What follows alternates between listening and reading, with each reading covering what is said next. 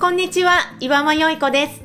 今週は2020年仕事や生活の効率化に役立った買ってよかったものベスト10をご紹介していきます。2020年はですね、時間を効率的に使うために結構いろんなものを買って試したんですよ。っていうのも私自身2019年の終わり頃に東京から福岡県糸島市に移住して2020年はその地方での生活っていうのが本格的に始まった年でした。やっぱり地方の生活ってただ何も考えずに暮らしてるとやっぱり不便なんですね。なので地方で家賃や物価が安くなった分仕事の効率化だったり生活の質を上げるようなものに投資をするっていう考え方で物を買いました。今回紹介するものも多くの人にとって仕事の効率化や生活の質の向上に役立ちそうなものを10個選びましたので、ぜひ参考にしていただければと思います。さあ、では始めていきますね。2020年買ってよかったもの第10位は、外付け SSD。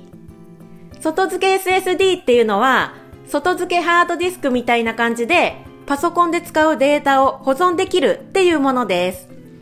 私はデータの保存先を以前のハードディスクから SSD に変えたことで、パソコンの動作が速くなりました。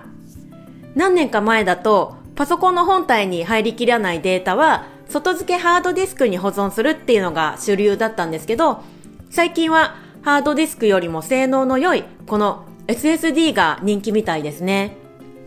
SSD はハードディスクと比べてデータの読み書きの速度が速いです。良い子は動画編集に使うデータをこの外付け SSD に保存するようにしたら、編集の時の動作が圧倒的に速くなりました。前ハードディスク使ってた時は、編集してても途中で止まったりすることが多かったんですけど、SSD にしてからは止まることはほとんどないですね。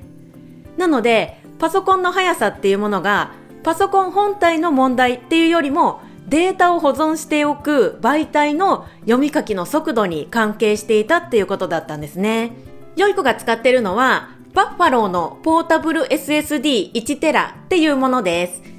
手のひらサイズくらいの四角い本体があって、これを USB のケーブルでパソコンにつないで使います。